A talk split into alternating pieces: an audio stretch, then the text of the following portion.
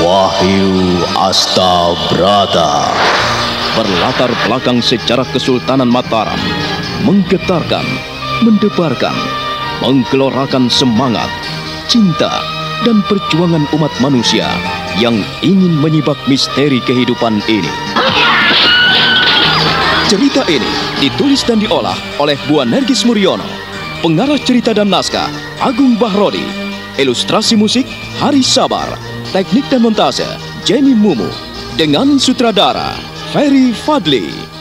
Kali ini mengetengahkan episode ke-6 dengan judul Roro Sunti.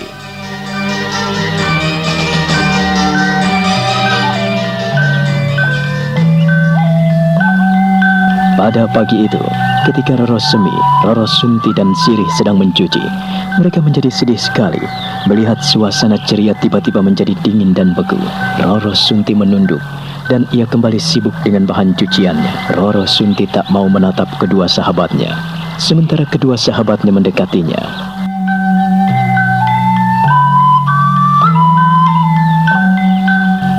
Sunti, maafkan aku bila menyinggung perasaanmu. Iya, aku tidak bermaksud menyinggung perasaanmu, Sunti. Kau marah padaku? Kau marah pada kami? Tidak, aku tidak marah. Tapi kalau kau tak marah, mengapa kau diamkan kami? Iya, Sunti. Jangan marah pada kami. Kami ikut merasakan sedih di hatimu. Tapi ku minta kau jangan marah. Sudah ku katakan, aku tidak marah. Aku hanya ingin buru-buru menyelesaikan pekerjaanku. Sudahlah, kembali mencuci. Selesaikan pekerjaan kalian. Tapi aku tidak mau apabila kau marah pada kami. Aku tidak marah. Tidak marah? Kau cemberut kayak kepiting rebus? Iya, kalau tidak marah aku seperti itu, seperti pepaya, cemberut. Hmm. Sudahlah, lanjutkan pekerjaan kalian. Jangan urusi aku. Lihat, matahari mulai tinggi. Selesaikan pekerjaan kalian. Tapi tak enak kalau seperti ini, Sunti. Hmm, maafkan aku ya. Iya, maafkan aku juga. Kalian tidak bersalah. Tidak ada yang perlu dimaafkan. Sudahlah, bekerja. Segera selesaikan nanti dimarahi oleh orang tua kalian. Tapi kau janji tidak marah padaku? Kau pun janji tidak marah padaku ya? Iya, aku berjanji aku tidak akan marah. Mereka pun kembali sibuk mencuci pakaian mereka. Dan setelah itu mereka membersihkan badan serta mandi di air sungai yang bening. Sementara itu di suatu petang, Sukmo duduk termangu sambil memperhatikan burung-burung yang mulai sibuk kembali ke sarangnya.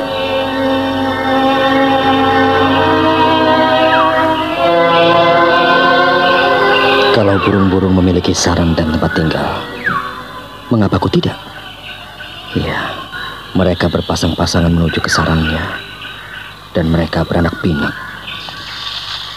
Uh, anak muda, kau tidak perlu kaget. Kau tentu ingat siapa aku? Ya, kalau tak salah, kau adalah Kisrenggi. Bagus, bagus. Ingatanmu ternyata tajam. Hei, apa benar kau yang bernama Haji Sukmo? Ya, namaku Haji Sukmo. Dengarkan baik-baik dan catat di dalam hati dan pikiranmu. Mulai saat ini, aku tidak memperkenankan kau mendekati anakku. Saya... Jangan berlagak bodoh. Aku tidak mengizinkan siapa pun mendekati Roro Sunti. Kau tahu itu. Kami hanya berkawan. Diam. Aku hanya mau tahu. Mulai saat ini, Kau tidak mendekati anakku, tahu? Kalau itu yang kau inginkan. Awas. Kalau kau mendekati anakku, kau akan kubunuh. Kisrenggi. Hanya itu yang kusampaikan. Jangan sampai kau mengabaikan peringatanku. Hah? Aku benar-benar akan memberikan pelajaran pada orang-orang yang mengganggu ketenteraman anakku. Kau tahu itu? Baik, Kisrenggi.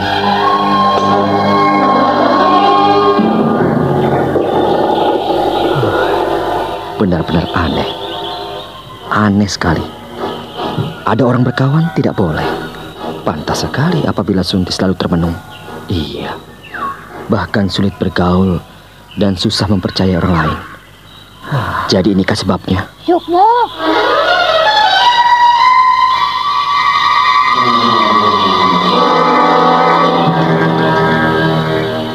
Nenek mengagetkan saja. Petang-petang seperti ini, kenapa melamun di sini? Heh? Ayo pulang. Nenek benar. Apa yang benar? Ayo pulang, diajak pulang kok malah bicara sendiri. Nek, Nah, aku ingin bicara. bicara apa lagi? Bicara di rumah saja, jangan di sini. Ayo pulang.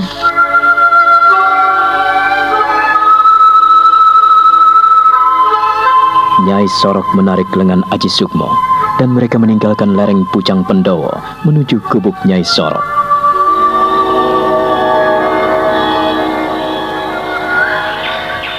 Ku minta kau tidak suka melamun di sini. Nah, kalau orang suka melamun, bisa kemasukan setan.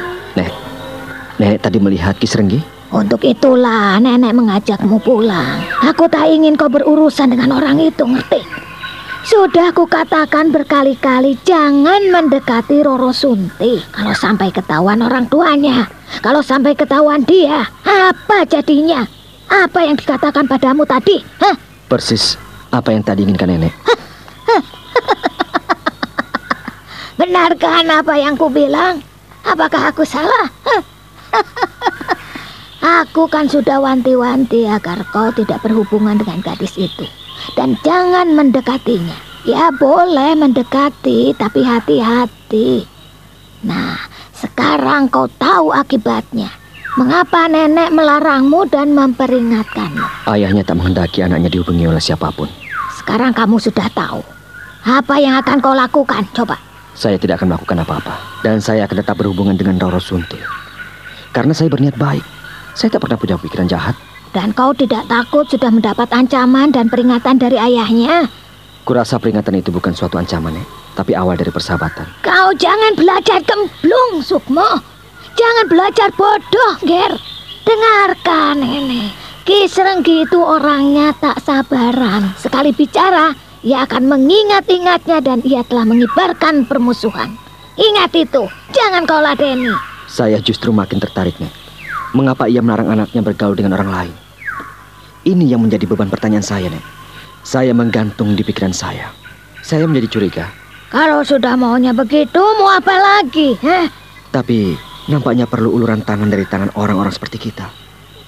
Kita harus membantu Roro Sunti, Nek. Membantu bagaimana? Hah?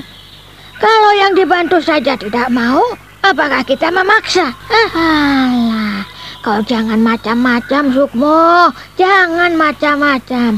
Sudahlah, tidak berkawan dengan Roro Sunti kan tidak apa-apa. Berkawanlah dengan gadis-gadis yang lain. Saya semakin penasaran, Nek. Iya, penasaran sekali. Mempunyai anak yang sedang beranjak dewasa. Seharusnya dibiarkan bergaul seluas-luasnya. Agar bisa membandingkan mana yang baik, mana yang buruk. Tapi kenapa Ki Serenggi membelenggu anaknya? Ini yang harus kita cari jawabnya, Nek. Ah, kau nampaknya suka sekali mencari gara-gara. Jangan mencari persoalan baru, Sukmo. Saya tidak mencari persoalan, Nek. Tapi saya ingin membantu yang namanya manusia. Saya juga sering ingin diperhatikan, Nek. Demikian juga saya kira terhadap Roro Sunti. Gadis itu butuh perhatian. Butuh kasih sayang. Dia sudah tidak punya ibu. Mempunyai ayah seperti itu. Kalau sudah tahu, ku minta kau jangan nekat, Sukmo. Ah, semuanya menjadi serba salah.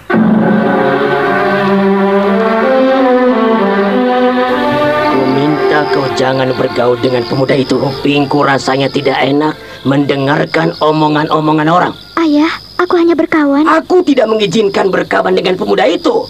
Pemuda brengsek tidak boleh kau dekati, tahu? Dia pemuda baik-baik, ayah. Roro Sunti, kau kudidik dan kubesarkan agar menjadi gadis baik-baik. Kau harus mendengarkan kata-kata ayah. Ku minta kau tidak bergaul dengan pemuda itu. Ayah, aku jadi tidak tahu apa yang ayah inginkan. Yang ku inginkan adalah kau tidak berkawan dengan pemuda yang bernama Aji Sukma. Kalau sampai aku melihat kau bersama dengannya, maka aku tidak pernah memaafkan kalian. Kau dengar itu, Sunti? Ayah, Aji Sukmo orangnya baik. Dia bukan pemuda berandalan, ayah. Dia tinggal bersama Nyai Sorok dan ia baik pada semuanya. Bukan hanya pada Roro Sunti, tetapi pada semua kawan-kawan yang ada di teratak ini. Nampaknya kau sudah mulai bandel, Sunti. Dengarkan sekali lagi. Aku tidak ingin kau berkawan dengan Aji Sukma. Si berandal itu. Roro Sunti menunduk. Dia tidak berani membalas tatapan mata ayahnya yang berpijar-pijar. Ki Serenggi menggeretakkan giginya dan tangannya menggenggam. Kumisnya yang panjang dan tebal, serta cambangnya yang amat lebat, makin mengerikan dipandang. Aku tidak suka kau berhubungan dengan pemuda itu. Karena ia telah menghalang-halangi usahaku dan kau juga belum tahu siapa pemuda itu. Hah? Siapa sesungguhnya dia? Ayah, Hah? eh, eh, dia pemuda baik-baik. Dia cucunya Nyai Sorok. Apakah kau tahu betul dia cucunya Nyai Sorok? Hah? Cucunya penyihir itu? Nyai Sorok tidak penyihir, Ayah. Tidak penyihir, tetapi dukun santet. Mengapa Ayah berpikiran jelek seperti itu? Apa katamu? Iya, Ayah. Nyai Sorok orang baik-baik. Dia bukan penyihir. Dia juga bukan dukun santet. Kapan kau mulai pintar ngomong, Sunti? Kau kuperingatkan agar kau tidak mendekati lelaki itu. Tetapi kau nekat. Kau membantah. Dan kau ingin mengabaikan nasihat ayahmu, ha? Itukah anak yang menurut pada orang tuanya? Sunti tidak mengerti apa yang Ayah inginkan. Tak mengerti bagaimana? Aku menginginkan agar kau tidak berhubungan dengan Aji Sukmo. Aji Sukmo, Aji Sukmo. Pemuda gelandangan itu harus kau jauhi. Aku tidak ingin melihatmu berhubungan lagi dengannya. Dibandingkan dengan anak-anak muda di sini, dialah yang paling baik, Ayah. Paling baik? Paling baik? Hah? Paling baik? Itu saja jawabanmu dan kau selalu membaik-baikannya. Kau belum tahu siapa dia. Kalau kau tetap tidak mendengarkan kata-kataku, terserah apa maumu, Sunti.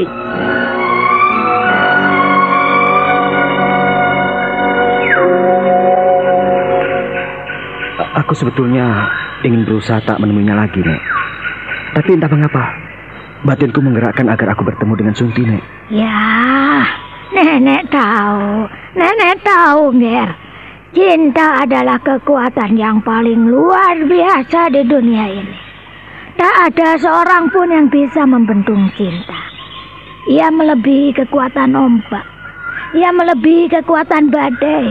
Ia bisa menerjang segala-galanya termasuk kekukuhan hati, kekerasan hati, dan kebekuan jiwa. Ia akan hancur oleh kekuatan cinta. Nek, saya mohon izin. Saya ingin menemui Roro Sunti. Ya, nenek tidak bisa menghalang-halangimu, Aji Sukmo. Apabila kau ingin menemui gadis itu, ya, terserahlah kepadamu. Tetapi nenek cuci tangan. Apa yang akan kau hadapi nenek tidak ikut campur. Tetapi kau harus memikirkan nenekmu yang rendah ini, Aji Sukmo. Nek, Kau telah mengibarkan panji-panji peperangan melawan Kisrenggi. Artinya yang mendapat ancaman bukan dirimu saja, Haji Sukmo. Tetapi perempuan renta seperti nenekmu ini juga akan menerima akibatnya. Nek, aku benar-benar ingin menemuinya. Bila memang kau ingin menemuinya ya, carilah waktu yang tepat dan tempat yang aman. Jangan sampai diketahui oleh ayah Roro Sunti. Lalu bagaimana kau menemui dia? Mau bertemu di mana? Hah? Maukah nenek menolong saya? Menolongmu. Oh, oh. Sukmo, Sukmo. Kau ini seperti tidak tahu apa. Hah? Dan bagaimana nenekmu ini? Kalaupun nenek ingin menolongmu, tentu saja sebatas yang nenek mampu lakukan. Ha? Terima kasih atas jeripayah nenek selama ini. Ah, Saya kau ingin agar nenekmu ini menemui Roro Sundi, begitu? Menyampaikan kemauanmu bahwa kau ingin bertemu padanya, begitu? Ah, nenek tahu hatiku. Kalau masalah itu jangan khawatir. Nah, di mana kau mengajaknya bertemu? Aku akan sampaikan kepadanya. Karena di tempat biasa kami bertemu telah diintai oleh Kisrenggi. Saya ingin bertemu Roro Sunti di sudut Sendang Telon, Nek. Apa? Bertemu dengan Roro Sunti di sudut sendang telon? Apakah nenekmu ini tidak salah dengar? Tidak, Nek, tidak. Nenek tidak salah dengar. Aku ingin bertemu dengan Roro Sunti di Sendang Telon. Waduh, Tempatnya aman dan jarang dipakai orang lagi. Bukankah penduduk sini meninggalkan Sendang itu setelah peristiwa ibunya Roro Sunti? waduh. Tapi bagaimana ya? Bukankah tempat itu sepi dan terlindung? Iya, iya, iya, iya, iya. Baik. Kalau memang itu yang kau inginkan, ya tunggulah. Nenek akan menyampaikan hal ini kepadanya. Nyai Sorok lalu meninggalkan Sukmo. Perempuan itu melayang dan akhirnya lenyap karena menggunakan aji meringankan tubuh. Sukmo termangu dan bersandar pada sebuah pohon jati kering. Ia menggeleng-gelengkan kepala karena tak tahu apa yang harus dilakukannya setelah Kisrenggi melarangnya bertemu dengan anaknya.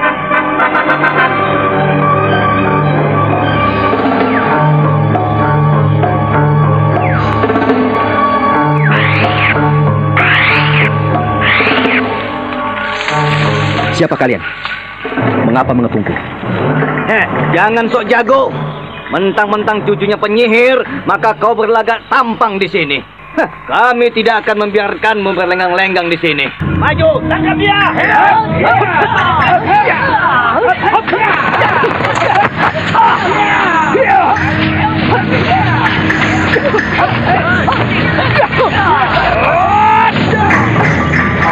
gesit sekali, Aji Sukmo melenting ke udara, menghindari serangan-serangan ganas orang yang tak dikenalnya.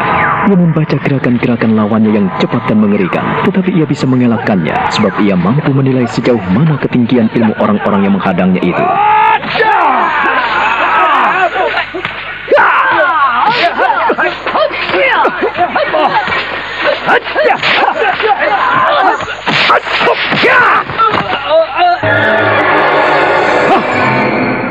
kawanmu terkapar. Barangkali mereka pingsan. Kalau kalian tetap nekat, aku tak akan membiarkan kalian seenaknya sendiri. Aku pun bisa berbicara dengan kedua tangan dan kakiku. Heh, jangan sombong anak muda. Eh, kalaupun bisa menjatuhkan kedua kawanku, hmm? belum tentu kau bisa mengalahkan kami. Lihatlah ini. Oh, sekali lagi ku peringatkan, jangan mengumbar hawa nafsu. Jangan menyerang orang yang tak bersalah. Tutup mulutmu. Dengarlah sekali lagi, parang yang ada di tangan kalian bisa menumpahkan darah. Jangan menyesal. Apabila parang kalian sendiri mencabut nyawa kalian. Sombong sekali kau. Iya! Inggir!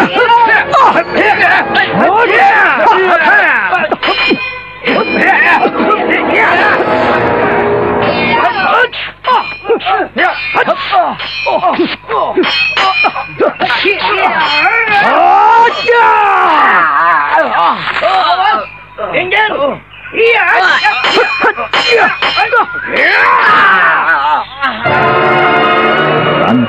Oleh mereka, salah seorang dari kawan Kalongking robek dadanya. Sebongkah daging pun tergantung di perut. Orang itu makin marah dan murka, tidak menghiraukan lukanya. Daging dadanya yang robek oleh parangnya sendiri, ia telakutkan dengan tangan kirinya, lalu kembali menerjang. Namun Sukmo berkelit dengan hebat dan ia menotok pedang itu hingga berbalik pada pemiliknya dan mereka pun kembali bertempur.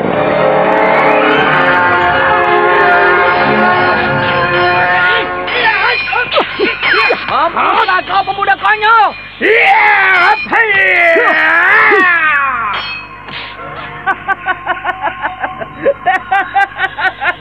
Hei, jangan lari! Jangan lari pemuda konyol! Aku tidak lari pengecut. Aku sekarang tahu siapa kalian. Hah? Ternyata kalian orang-orang bodoh yang bisa diperalat. Tutup mulutmu! Parangku akan merobek mulutmu, pemuda gendeng! Silahkan. Ayo majulah. Kalian tinggal tiga orang bermain senjata tajam. Lihatlah. Salah satu kawanmu robek dadanya. Darahnya berhamburan membasahi pakaiannya. Apakah kalian tidak ngeri? Kalau aku mau, aku bisa membunuh kawanmu itu. Tetapi aku tidak mau membunuh. Kakang, ayo bunuh saja! Ayo, kita bunuh saja! Maju!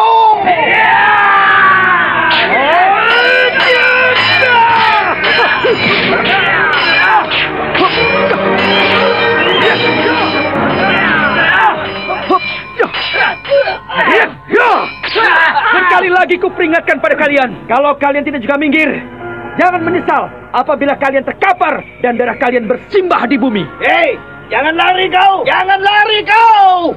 Aku akan membunuhmu! Ku peringatkan padamu, kalau kalian tidak mundur dan minggir dari sini, kalian bisa mampus. Pemuda tidak tahu diri! Aku akan membunuhmu! Maju! Sukmo berjumpa likan di udara. Ia menghindari serangan-serangan maut Kalongking dan kawan-kawannya. Salah seorang kawan Kalongking yang robek dadanya masih juga tidak mau menyadari dirinya akan celaka. Darah makin banyak keluar dan tercecer. Tubuhnya makin lemas, tetapi ia masih menyerang Sukmo dan mengeroyok. Sukmo bersikeras untuk tidak menyentuh tubuh mereka, tetapi keadaan memaksanya untuk menyerang balik. Hey, jangan pergi! Pantang bagi Sukmo untuk berlari dan menghindari pertarungan sebelum semuanya selesai. Dan ku peringatkan pada kalian bertiga, kalau kalian ingin selamat, ku minta kalian pergi dan selesaikan masalah dengan baik. Jangan banyak mulut anak muda. Kami akan meringkusmu. Kami akan membunuhmu.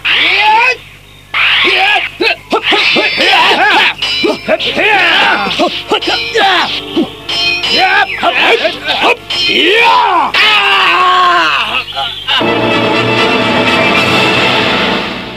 Kalongking dan seorang lagi kawannya tercengang melihat apa yang terjadi. Pedang kawannya yang seorang membelah dadanya sendiri. Kedua tangannya putung. Kalongking dan seorang kawannya tercengang melihat apa yang dilakukan Sukmo begitu cepat. Bahkan senjata kawannya bisa makan dirinya sendiri. Ayo, majulah kalian berdua. Majulah. Kalau kalian ingin roboh seperti kawanmu itu, aku akan meladeni.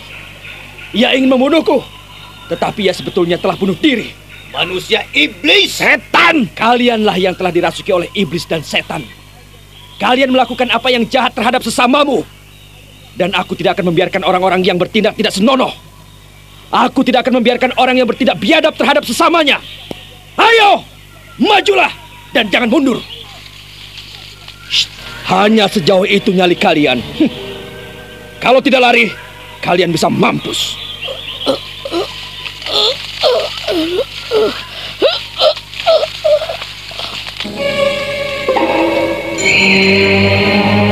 Sukmo memperhatikan salah seorang anak buah Kalongking yang telah siuman dari pingsannya setelah mendapatkan pukulan berat dan telak. Bangunlah dan pulanglah. Katakan pada tuanmu, aku tidak ada urusan dengan Kisrenggi. Kalian yang selalu bersama-sama dengannya harus sadar bahwa apa yang kalian lakukan selama ini tidak benar. Kau harus mengucapkan syukur pada Yang Maha Kuasa karena Ia telah mengampunimu. Lihatlah, salah seorang kawanmu mati oleh pedangnya sendiri. Bangkitlah, atau kau ingin mampus. Tetapi bukanlah Sukmo kalau menyentuh musuhnya yang sudah tak berdaya. Pergilah dan laporkan semua yang terjadi di sini seperti apa adanya. Jangan kau tambah-tambahi dan jangan kau kurangi. Kau tahu itu. Iya, iya Tuan. Iya Den. Ampuni saya. Ampunkan saya. Ampuni saya. Kalau aku tak memaafkanmu, barangkali pun kau sudah mati. Cepat, pergi dari sini. Salah seorang anak buah Kalongking akhirnya lari sambil tersaruk-saruk, memegang perutnya yang masih mual dan nyeri. Sukmo hanya tersenyum.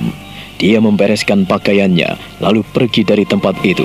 Dia tidak mau tahu lagi dengan mayat yang bergelimpangan di pinggir hutan, dan salah seorang yang masih pingsan di sana. Sementara itu, Nyai Sorok yang telah dimintai tolong oleh Sukmo kini sudah sampai di pinggir ladang di mana Roro Sunti sedang memetik dedaunan. Gadis itu nampak murung dan kusut sekali, menggendong keranjang kecil dan memetik sayur-sayuran.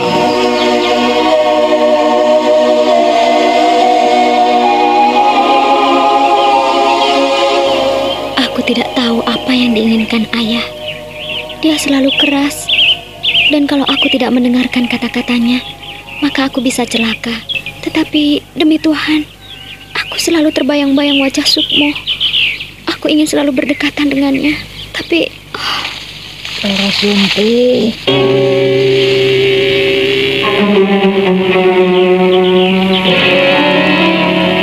Nek, kau... Ada apa, Nek? Kau ditunggu seseorang di Sendang Telon. Kau bisa datang ke sana nanti sore. Maaf, aku harus pergi. Nek, Jangan lupa pesanku itu. Kau ditunggu di sana nanti sore.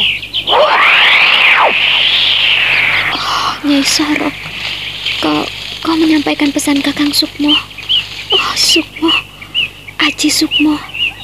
Iya, seakan-akan bayangmu selalu mengajakku untuk berjalan lebih mantap. Oh. Sunti? Oh, astaga naga.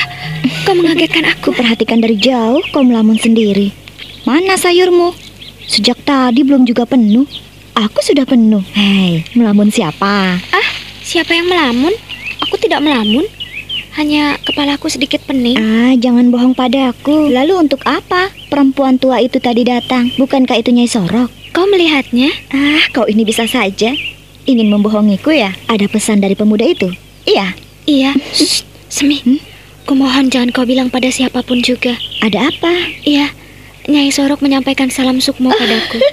Aduh, nampaknya ia juga kesengsem padamu, Sunti. Ah, aku jadi iri. Jangan begitu, Semi. Kau jangan keras-keras. Kalau sampai orang lain mendengar, aku bisa celaka. Ah, sudahlah. Jangan gelisah, Sunti. Aku berjanji. Aku tidak akan memberitahukan pada siapa pun juga. Ada pesan apa dari pemuda itu? Tidak ada pesan apa-apa. Hanya saja katanya ingin bertemu. Aduh, hmm. Jangan keras-keras, Semi. Kau ini seperti tidak tahu hatiku saja. Aku ini takut. Kalau kau takut, hmm, bagaimana kalau aku antar? Ah, kau ini semakin ngaco saja. Eh, maksudku, ku antar dari jauh. Kau bisa menemuinya. Aku sebagai pengawasmu saja. Tidak, aku tidak akan menemuinya. Tidak menemuinya. Sungguh. Iya, aku tidak berani. Aku tidak berani, Semi. Walah, biasanya kau berani bertemu di Bukit Pucang Pendowo, menikmati hembusan angin, melihat gelombang kembang-kembang ilalang. Aduh, asik sekali. Semi, sudahlah. Jangan ngelantur kalau bicara. Yuk, kita pulang. Kan keranjang kecilmu belum penuh. Aku akan membuat sayur sedikit saja. Toh tidak ada yang makan. Paling-paling ku makan sendiri. Bapak paling pergi. Aku pulang ya.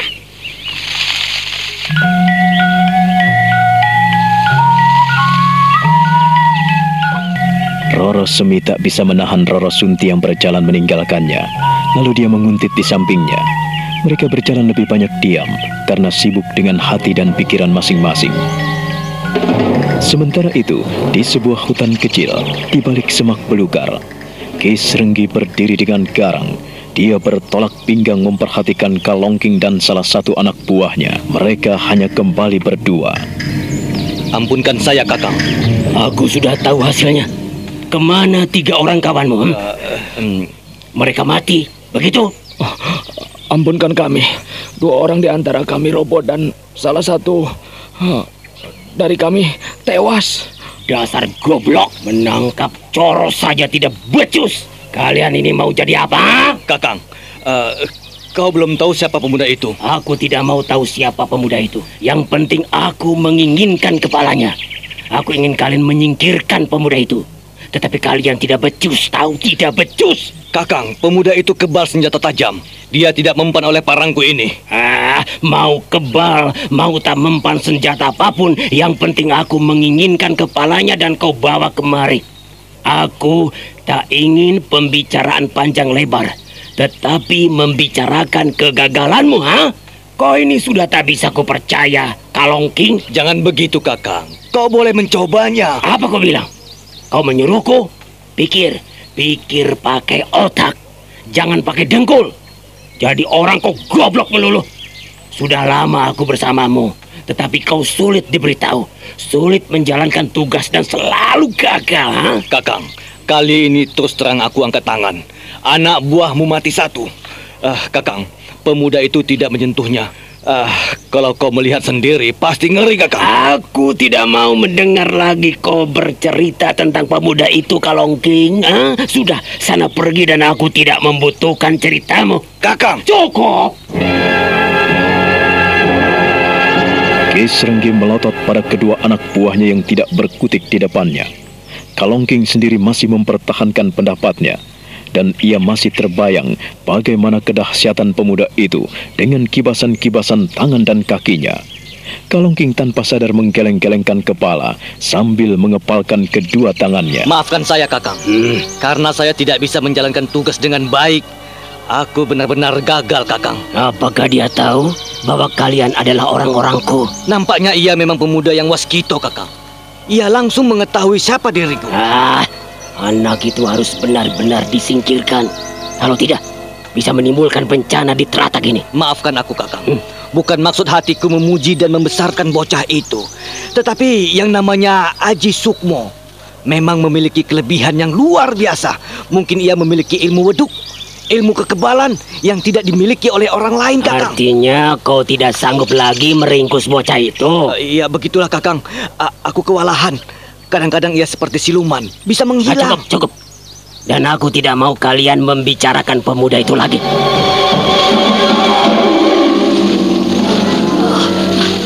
Tuan, Kakang, Ah, ampunkan saya. Ada apa lagi ini ya? Begini Tuan, saya Ambil nafas dulu. Dipikir kalau bicara saya, saya, saya, saya. Kakang, Ah, iya. salah satu buktinya dia. Kena pukul dan tendangan dari pemuda itu. Dia tadinya pingsan dan sekarat di pinggir hutan. Ah, kau pengecut kalongking.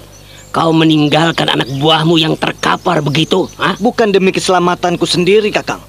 Tetapi demi nama baikmu. Kalau sampai aku meladeni pemuda itu, maka dia akan mengorek keterangan. Dia akan mencari kamu, Kakang. Serenggi tidak akan takut pada siapa pun. Suruh saja kemari dan aku akan menyembelihnya. Dia menjadi saksi. Dia merasakan bagaimana ketika dipukul pemuda itu, Kakang. ampunkan saya Tuan. Eh, eh, saya saya mendapat pukulan hebat dan dahsyat dari pemuda itu. Eh, perut saya eh, rasanya nyeri, mual dan eh, sakit sekali sampai sekarang Tuan. Dan dan saya tidak melihat bagaimana dia menendang dan menjotos saya. Ah, Teman kami ada yang mati Tuan. hmm? Dan eh, saya eh, saya saya terus lari ke sini. Lalu bagaimana dengan nasib kedua temanmu? Ah. Katanya terkapar. I- iya, si Warso telah meninggal, Tuan. Dan eh, Kelor, eh, saya sendiri tidak tahu. M- mungkin dia masih pingsan di semak belukar, Tuan. Eh, saya... eh, Alah, ah, ah, ah, sudah, sudah, sudah. Ngomong tidak benar. Mungkin dia tidak melihat bagaimana keadaan kedua kawannya, Kakang. Yang jelas, anak buah kita yang satu telah mati. Yang seorang lagi barangkali masih meringkuk di dalam rimbunan pepohonan dan di balik semak belukar. Kalian lima orang, tetapi tidak bisa membekuk tikus kecil itu. Hanya coro saja kalian tidak becus. Lalu bagaimana kalian bisa menjadi orang besar? Kakang, kalau kami mundur, bukan berarti kalah. Tetapi kita bisa memasang strategi yang lain. Yang jelas, kita tidak bisa main keroyok lagi. Keroyokan karena kamu tidak becus menandinginya dan kau kalah lari. Memalukan sekali. Anak buah Ki Serenggi pengecut macam kau. Ai. Oh, dengarkan baik-baik. Kalau kalian tidak sanggup dan tidak becus meladeni pemuda itu, kalian tidak layak menjadi anak buahku. Kakang, maafkan saya. Aku tidak akan memaafkanmu. Ketololan ini mencoreng-moreng mukaku. Kau tahu itu, Kalongking? I- iya, Kakang. Memang itulah yang terjadi. Kami kalah. Saya kalah.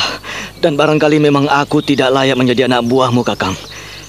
Tapi baiklah, kalau memang itu yang kau inginkan. Kami mundur.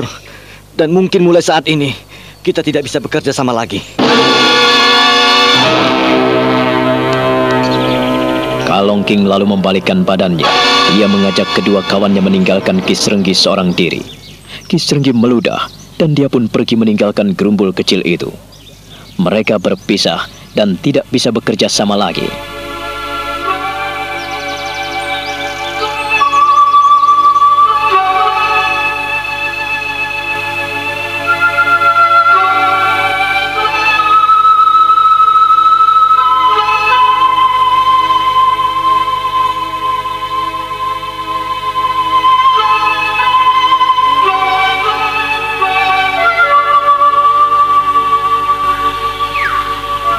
Sementara itu, Sukmo sudah sampai di gubuk Nyai Sorok.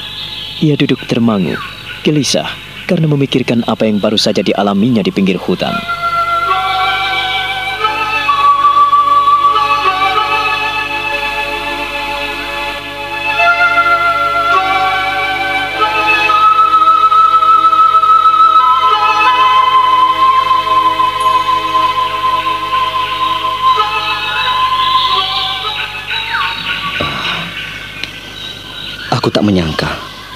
Apabila kejadiannya bisa seperti ini. Ya, untuk kesekian kalinya. Nenek benar bahwa Kisrenggi memang tidak main-main. Dan ia tidak membiarkan orang lain mendekati anaknya. Baik, jika itu yang diinginkannya. Tetapi apakah aku harus membiarkan Roro Sunti menderita? Ah, serba salah. Nek, bagaimana Nek? Pesanmu telah kusampaikan, Ger. Nanti sore harus kau tepati pesanmu itu ya. Kau harus menantinya di Sendang Telon. Tapi Nek, eh, Heh, heh, ada apa?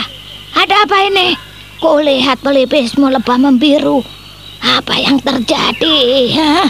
Ki Serenggi Nek. Apa? Kau berantem dengan Ki Serenggi? Iya, ia datang melurukmu, mengajarmu begitu. Tidak Nek, orang-orangnya. Astaga, ger, ger. Jadi orang-orang Ki Serenggi mengeroyokmu, begitu? Iya, Nek.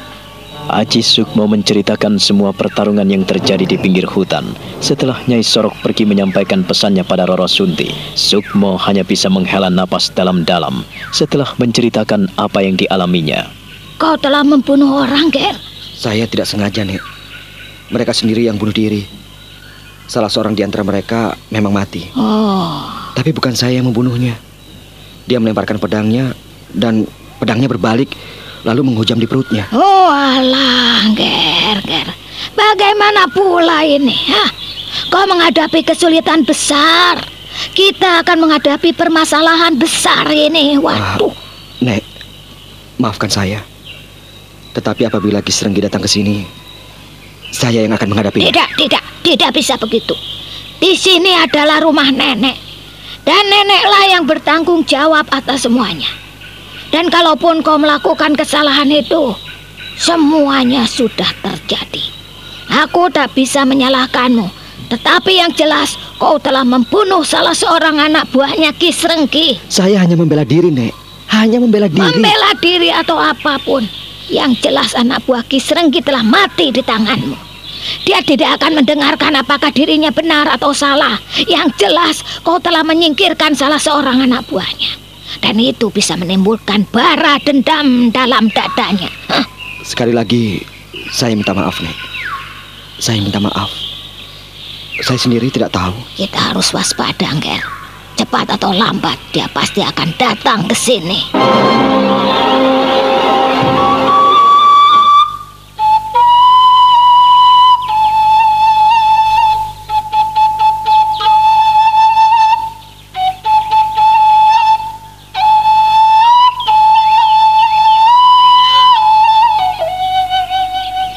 Bapak tidak menyentuh makanan yang telah kumasak dan kusediakan di meja? Mulutku pahit. Makanlah, Sunti sudah susah-susah memasak dan menyediakannya. Diam kau. Kalau Bapak tidak mau makan, Sunti tidak akan masak lagi. Diam. Roro Sunti menggigil. Takut sekali melihat Ki Serenggi, ayahnya yang marah sekali. Makanan di atas meja menjadi kocar-kacir berantakan karena meja yang digebrak Ki Serenggi itu telah patah menjadi hancur berkeping-keping.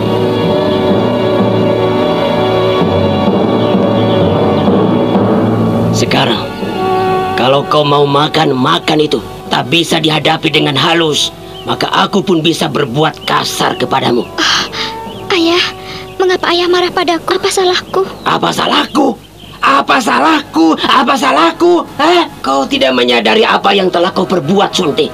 Saban sore ketemu pemuda itu di atas bukit, berduaan, bermesraan, dan kau tidak menghiraukan nasihatku. Aku bisa membunuhmu, tahu? Ayah melihat sendiri aku berdua dengan pemuda itu. Kulihat sendiri atau tidak, yang jelas ada laporan yang datang padaku bahwa kau ah, kau bermain-main dengan pemuda itu. Ah, dan aku tidak. Sunti, hah? Mulai saat ini kau tidak boleh keluar rumah. Maafkan aku, Ayah. Aku telah bersalah. Bersalah, bersalah, bersalah. Aku menjadi muak. Aku menjadi benci. Karena orang-orang yang kukasihi tidak mau berpihak kepadaku.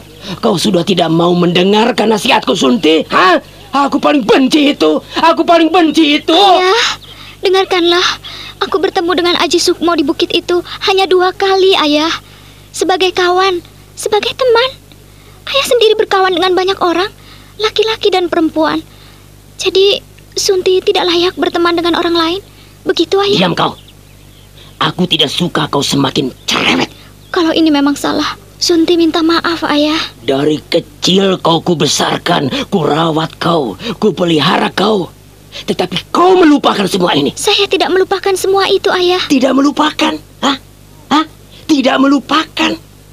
Kau tidak pernah mendengarkan nasihatku, Sunti. Kau, kau, aduh, kau membuat aku marah. Ayah, apa sebetulnya yang terjadi? Aku tidak menuntut dilahirkan.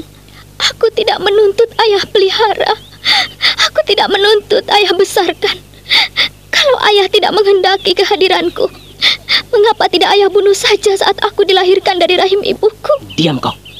Diam kau. Diam.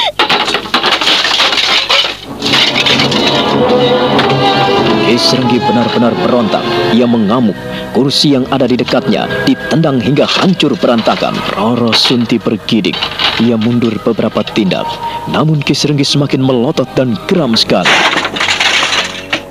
Berkali-kali kuberitahukan dan kunasihatkan kepadamu agar kau tidak berhubungan dengan pemuda itu, tetapi kau tetap nekat. Sayang, bila ayah tidak mau melihatnya sendiri.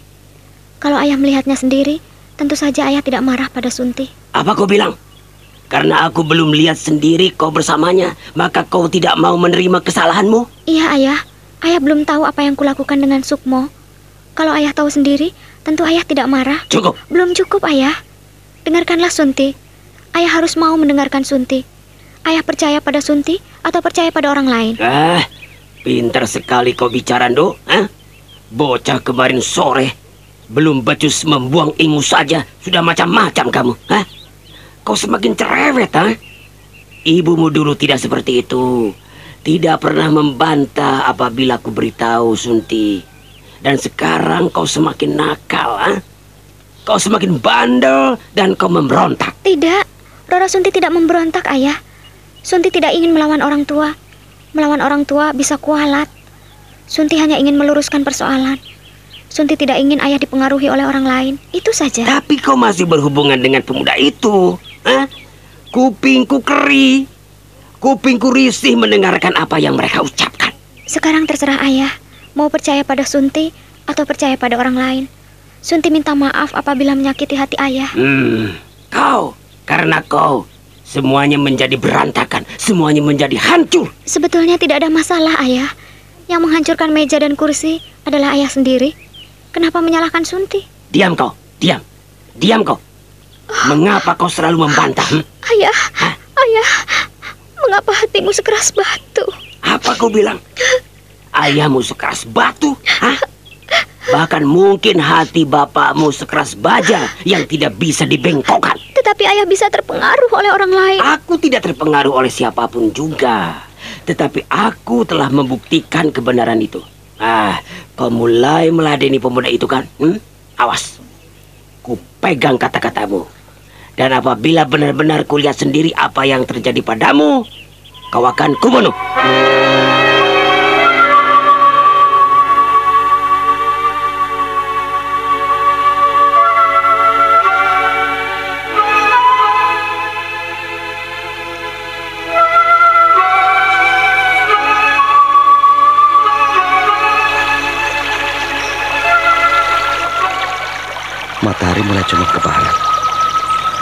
Katanya sore ini kau mau datang, Sunti. Tetapi kau belum juga muncul. Barangkali memang kau tak bisa keluar rumah, Sunti. Kasihan sekali kau.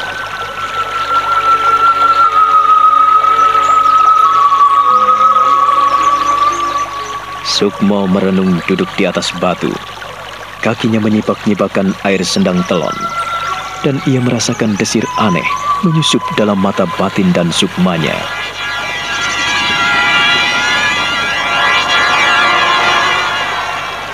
Matahari hampir terbenam, sinarnya makin pudar. Tinggal sisa-sisa cahayanya yang menyapu langit hingga merah tembaga dan membara. Ah, di langit timur keadaan makin gelap gulita. Dan kau juga tidak muncul, Roro Sunti.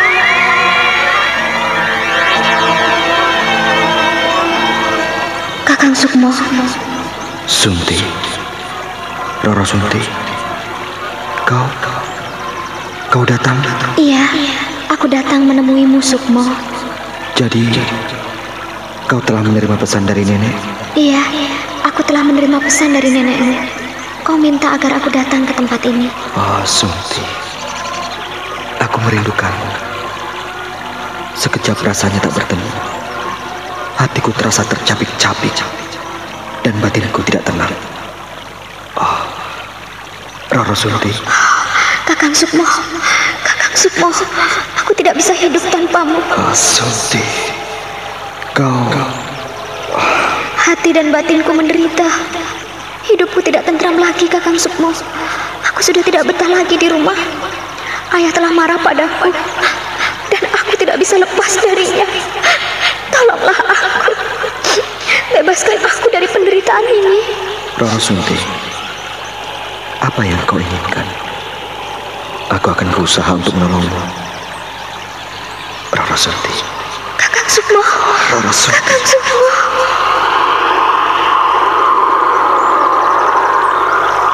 Dalam mata batinnya, Haji Sukmo merasa berjumbu dan bercinta dengan Roro Sunti. Dia berjalan dalam alam maya, alam yang tidak pernah diketahui oleh siapa pun juga.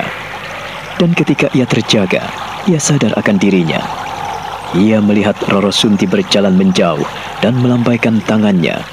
Gadis itu makin lama makin jauh, jauh, dan hilang dalam kegelapan.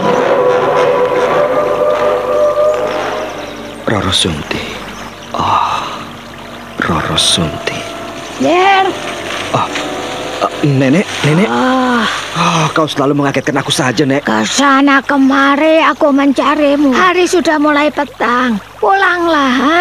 Ayo pulang. Ah, nenek. Apakah ia sudah datang? Ya, Nek. Roro Sunti datang ke sini. Dia datang ke sini. Ah, mengapa kau sedih kalau ia telah datang? Hah? Karena Roro Sunti semakin menderita, Nek. Hanya aku yang bisa melepaskan penderitaannya. Iya, barangkali hanya aku. Sudahlah, hati-hati. Jangan sampai hal ini terjadi dan diketahui oleh Kisrengki. Tapi kami akan selalu bertemu di sini. Dia Nek. janji begitu. Iya. Kami telah sepakat untuk selalu datang ke sini. Hmm, iya, iya, iya. Sekali lagi nenek berpesan agar kau benar-benar hati-hati, yang Ger. Hati-hati. Sudahlah, ayo pulang. Ayo pulang.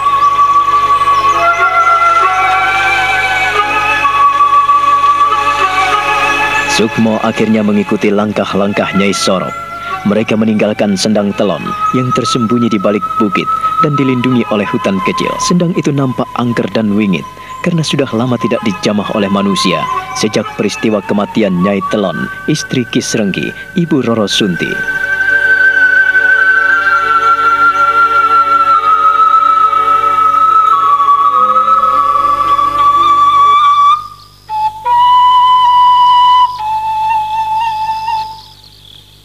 Sementara itu, Roro Sunti yang masih tinggal di rumah berbaring dalam kamarnya. Ia tinggal dalam kesunyian, tak ada seorang pun yang menemaninya.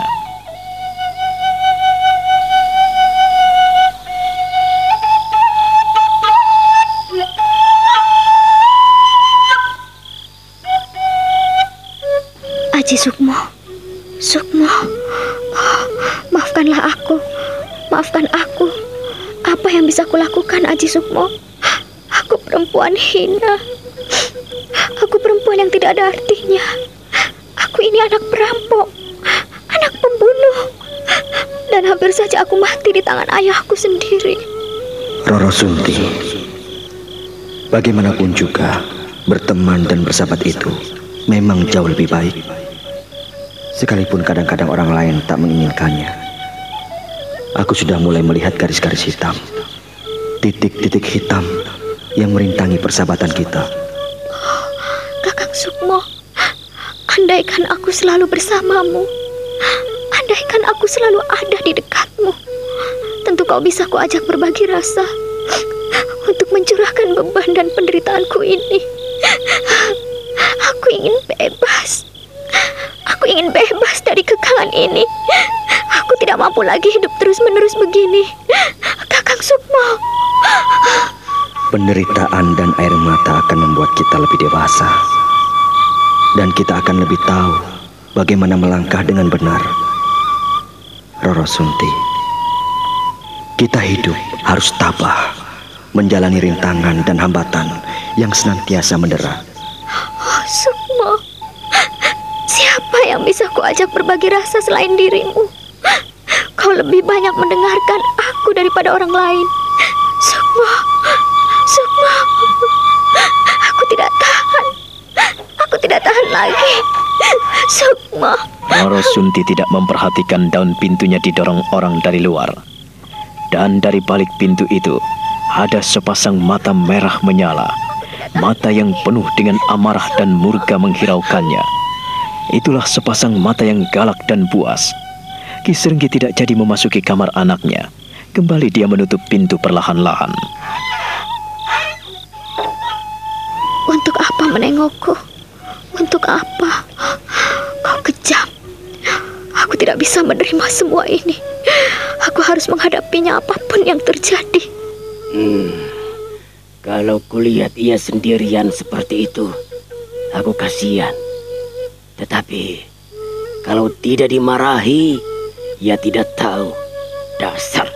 Aduh, apa yang harus kulakukan? Ah, lebih baik aku pergi. Aku akan pergi jauh dan mencari mangsa. Hmm, akan kurampok orang-orang kaya dan akan kubagi-bagikan hasilnya bagi mereka yang membutuhkannya. Persetan dengan Roro Sunti, biar dia terus di rumah dan kukurung. Kesrenggi yang sudah kehilangan akal mengunci pintunya dari luar. Lalu ia pergi meninggalkan anaknya sendirian. Sedangkan Roro Sunti sendiri masih menangis pilu, menangis terisak-isak di dalam biliknya. Hatinya tertekan, jiwanya merana.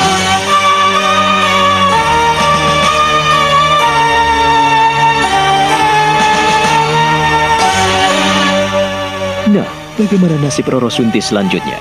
Saudara pendengar, silahkan menunggu seri berikutnya dalam serial Wahyu Astabrata ini. Sampai jumpa.